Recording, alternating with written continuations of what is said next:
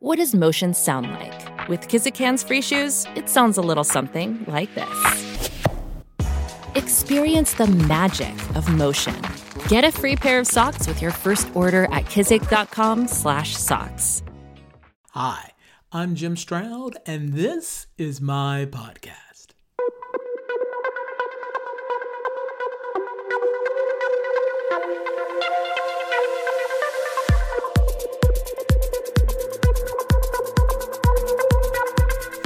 I've said it once and will say it again and again, and likely until the end of the year and beyond. These are interesting times.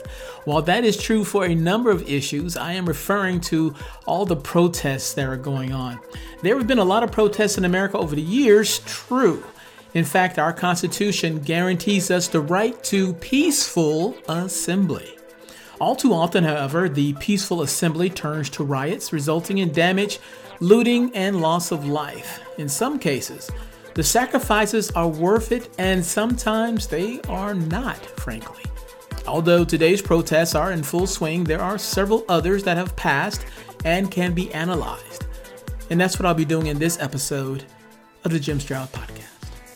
This podcast is sponsored by Superpass, the go-to software for out-the-box content websites and mobile apps. With the Superpass platform, you can create your own branded website and native mobile apps to host your digital content, subscribers, and more. Do you have quality content that you want to share with the world in a beautiful and intuitive site? If so, then Superpass can provide the tech solution for you. Hold all your digital content in one place, your brand, your way. Check out superpass dot app. That's S U P A P A S S dot app.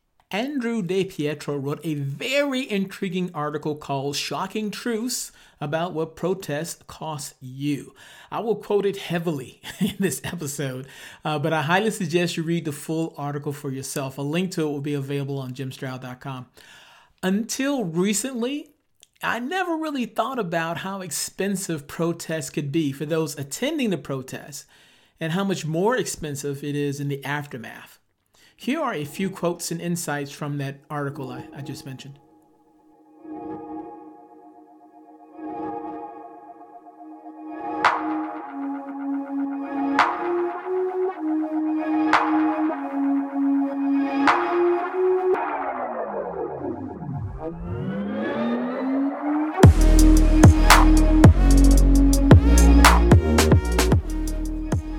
The steps involved in participating in a protest are more complex than just getting on a bus to Washington, D C. There are basic, everyday necessities you need to plan for as well. Some of the expenses that need to be factored in are tolls, gas, parking, and food, said Doctor Marika Lindham, founder of Empowering Solo Moms Everywhere. She attended the Women's March on Washington in January. The road trip to D C from home, New York, costs approximately eighty dollars for gas, twenty-five dollars in tolls, fifty dollars in food, and then thirty dollars for parking at the Kennedy Center uh, the day of the march, she said.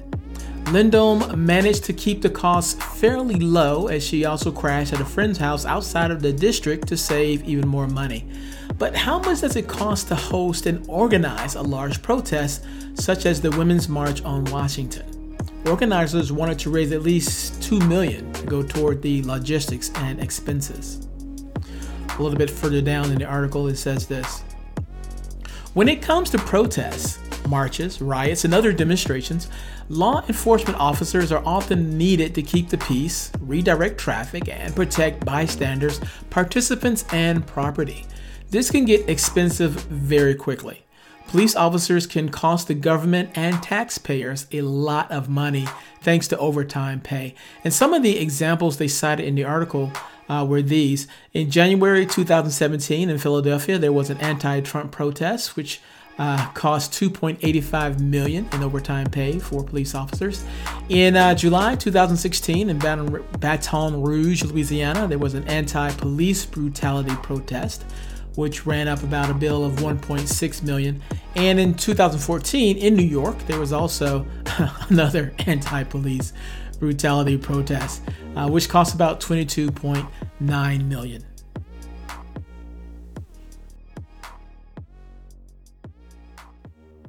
dollars. Aside from footing the bill for police overtime, taxpayers often account for costs associated with property damage. In the case of Charlotte, North Carolina, protests inflicted one hundred twenty-two thousand dollars worth of property damage to city-owned buildings alone, uh, reports the Charlotte Observer. And in uh, two thousand fifteen, the Baltimore Sun reported the rioting and unrest that followed after Freddie Gray's death was estimated to cost taxpayers twenty million dollars, which includes overtime pay for law enforcement, damage to city-owned property, and more.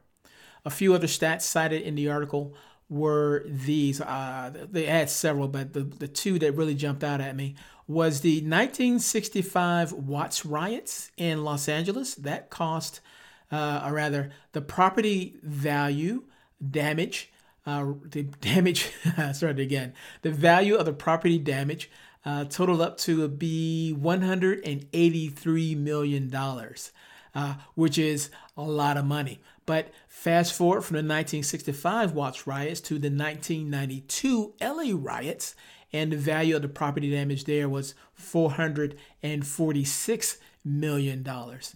And then there are the innocent bystanders caught in the middle.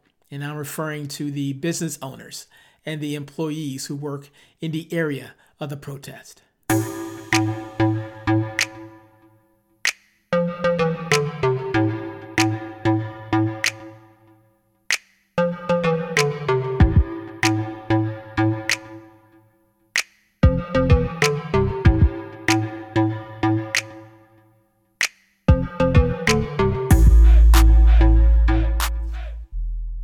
Private property, and in particular, local businesses, are often innocent bystanders that get caught in the middle of protests and riots. In addition to property damage, some businesses lose out on sales and some employees lose their jobs. For example, the Occupy Wall Street movement cost local businesses about half a million dollars, four hundred seventy-nine thousand four hundred dollars to be precise, found the uh, New York Post in a two thousand eleven survey.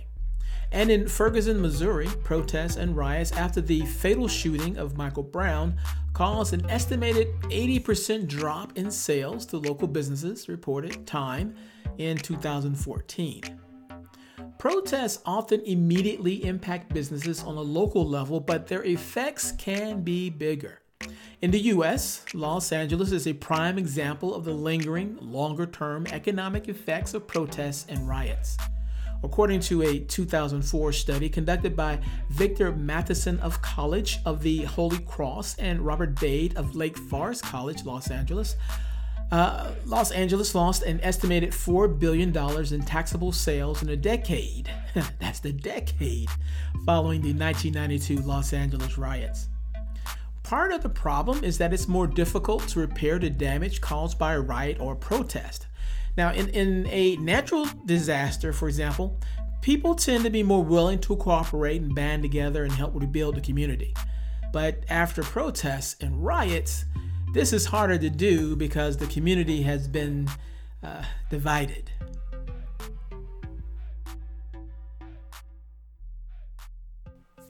If one is to have a successful protest, strike, or any other type of resistance movement, you need to follow five steps, as described in the Harvard Business Review article, How Protests Become Successful Social Movements, which was authored by Greg Sattel, excuse me, Greg Sattel, sorry, Greg, if you're listening, authored by Greg Sattel and Sergei Popovic. Step one, as they have laid out, is to have a clearly defined goal. And I'll share the other steps and compare and contrast recent events with the successful Civil Rights Movement uh, after this. DuckDuckGo is a search engine just like Google, and its main focus is users' privacy. If you have ever used this search engine, you already know what it can do for you. Now, whether you are a new DuckDuckGo user who is trying to learn what all this site can do, or you are someone who has already been using the site for some time, learning some of the search tips for this famous search engine will not hurt.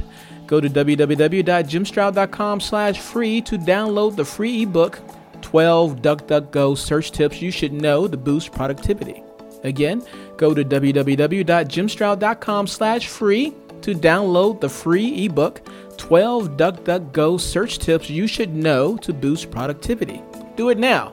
You'll be glad you did. In the Harvard Business Review article, How Protests Become Successful Social Movements, five steps are outlined. Step one, define the change you want to see. To create the change you want to see, you have to make an affirmative case and define exactly what you want to happen. Being mad only will likely not accomplish anything positive. You must have a stated goal, like um, I want a certain individual removed from office. Step two, shift the spectrum of allies. Once you have clearly defined the change you want to happen, you need to start examining your spectrum of your spectrum of allies. Figure out whom you can expect active or passive support from and who will offer neutrality at best, or active or passive opposition at worst. For example, when um, Harvey Milk began the L G B T movement, he started with gay people on Castro Street, but then continued to the straight liberals in the San Francisco Bay Area and built momentum from there. Step three, identify the pillars of power. While it is crucial to recruit allies from up and down the spectrum of support, it is also important to identify the institutions that have the power to implement the change you seek. These pillars of power can be the police, the media, the education system, government agencies, or other organizations. As important as popular support is to a movement, without institutional support, little is likely to change. Step four. Seek to attract, not to overpower. Every movement seeks to correct some injustice, so it's easy to fall into the trap of demonizing the other side. Yet, this is where many movements go off the rails. Anger is an effective mobilizer, but anger without hope is a destructive force. You need to make an affirmative case with affirmative tactics. Blocking streets and throwing rocks at the police is most likely to turn off those in the middle of your spectrum of allies and will make it decidedly more difficult to gain support from the institutions inside the pillars of power. During the two thousand sixteen U S presidential election, for example, the Bernie Bros may have riled up Bernie Sanders' most ardent supporters, but they likely turned off many that he desperately needed to win over. And finally, step five, build a plan to survive victory. Ironically, one of the most dangerous stages of a revolution is just after the victory has been won. In Ukraine's two thousand four Orange Revolution, the incoming team was unable to create a unified, effective government, and soon the country devolved into chaos once again. Secular protests prevailed in Egypt in two thousand eleven, but it was the Muslim Brotherhood that won the elections that followed. It's important not to confuse the movement for change with the values that the movement seeks to represent. Just because you win an election or get a program approved and funded doesn't mean it's time to declare victory. In fact, it's at this point that you must strengthen alliances and renew each stakeholder's commitment to what created change in the first place. One movement that followed the five steps perfectly is the Civil Rights March on Washington. It amassed more than two hundred thousand supporters to march on the nation's capital on August twenty-eighth, nineteen sixty-three. The march rightfully earned its place in history as not only as a big protest, but a successful one. And though the march occurred in nineteen sixty-three, it continued to apply pressure even after victory, securing not just the Civil Rights Act of nineteen sixty-four, but also the Voting Rights Act of nineteen sixty-five. Now, let's compare the Civil Rights Movement with a very popular but wholly unsuccessful movement, Occupy Wall Street. Here's another long quote from Andrew DePietro's article.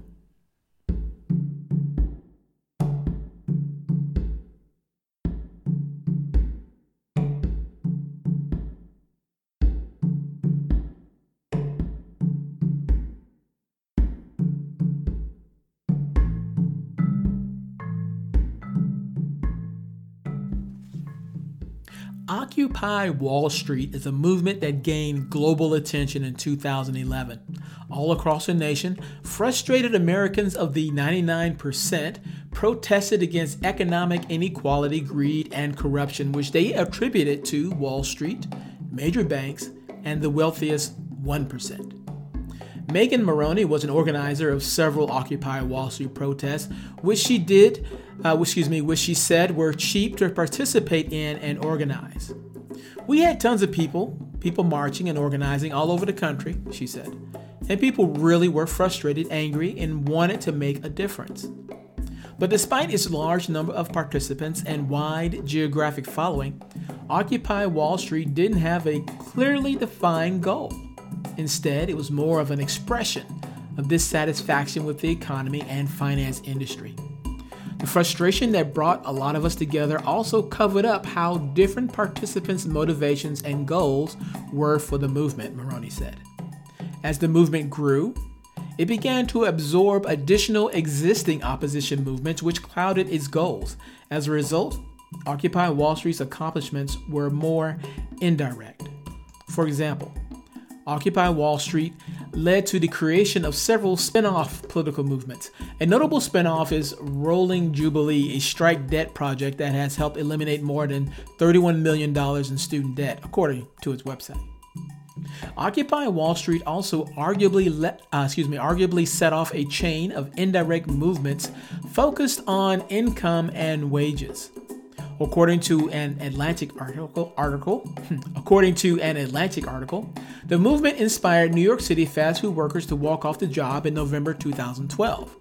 What followed was a national movement to raise the minimum wage to fifteen dollars an hour.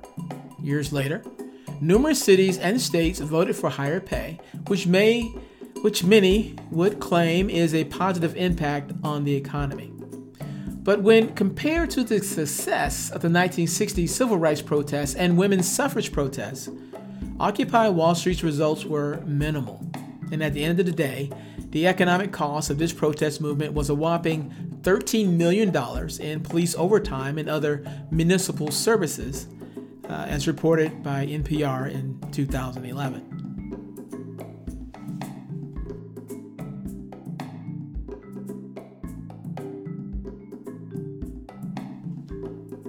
Okay, ten years from now, five years, next year, huh, will we be comparing Black Lives Matter to the Occupy Wall Street movement?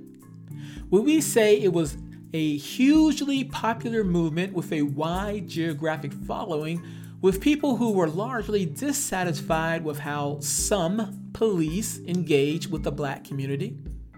Will they say that money was raised, celebrities endorsed the cause, and politicians leveraged it for votes? But will they also say that in the end, there was a huge monetary cost?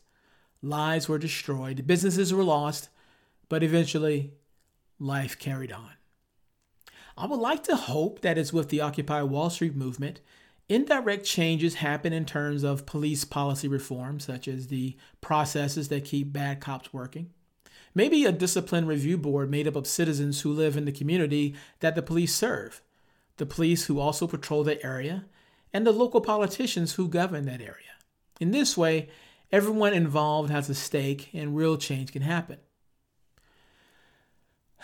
But as I uh, reflect on the five steps of a successful social movement, in my opinion, Black Lives Matter still has a way to go.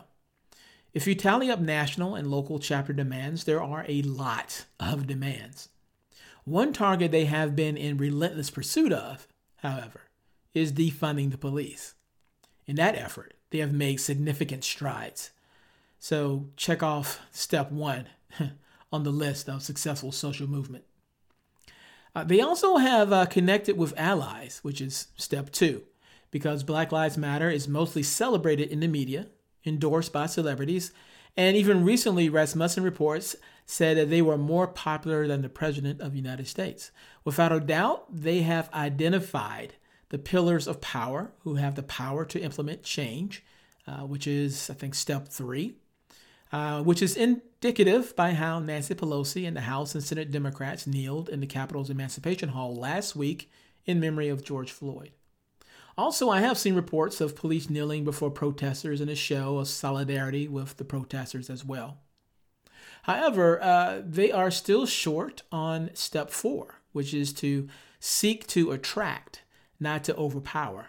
In this phase, you make positive steps with positive tactics. Has that happened? Uh, debatable.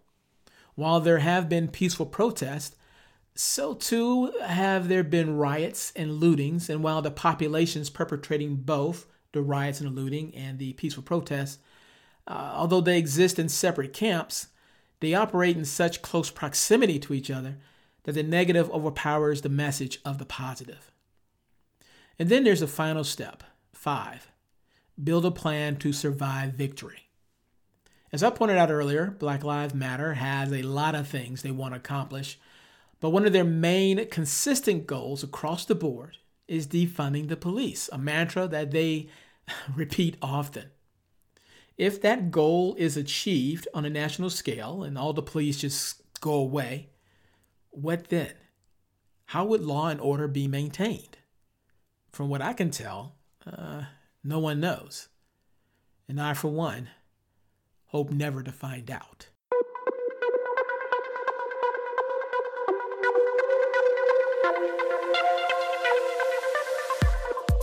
If you love what you heard, hate what you heard, or don't know what you just heard, I want to know about it.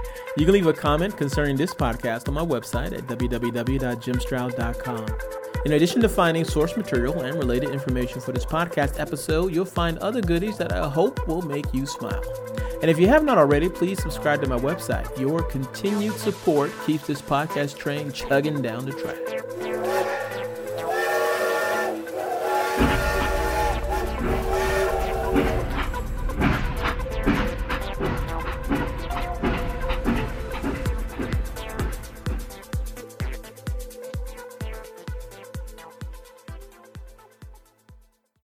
Bonjour, this is Fabulously Delicious, the French food podcast. I'm Andrew Pryor, and every week I bring you the wonderful and fabulous people involved in French food, whether they're here in France like me or from around the world. Each week, we dive into a specific topic, be it a French dish, an ingredient, or a French cuisine cooking technique. My guests are all about French food, so come join me on Fabulously Delicious, the French food podcast. Bon app!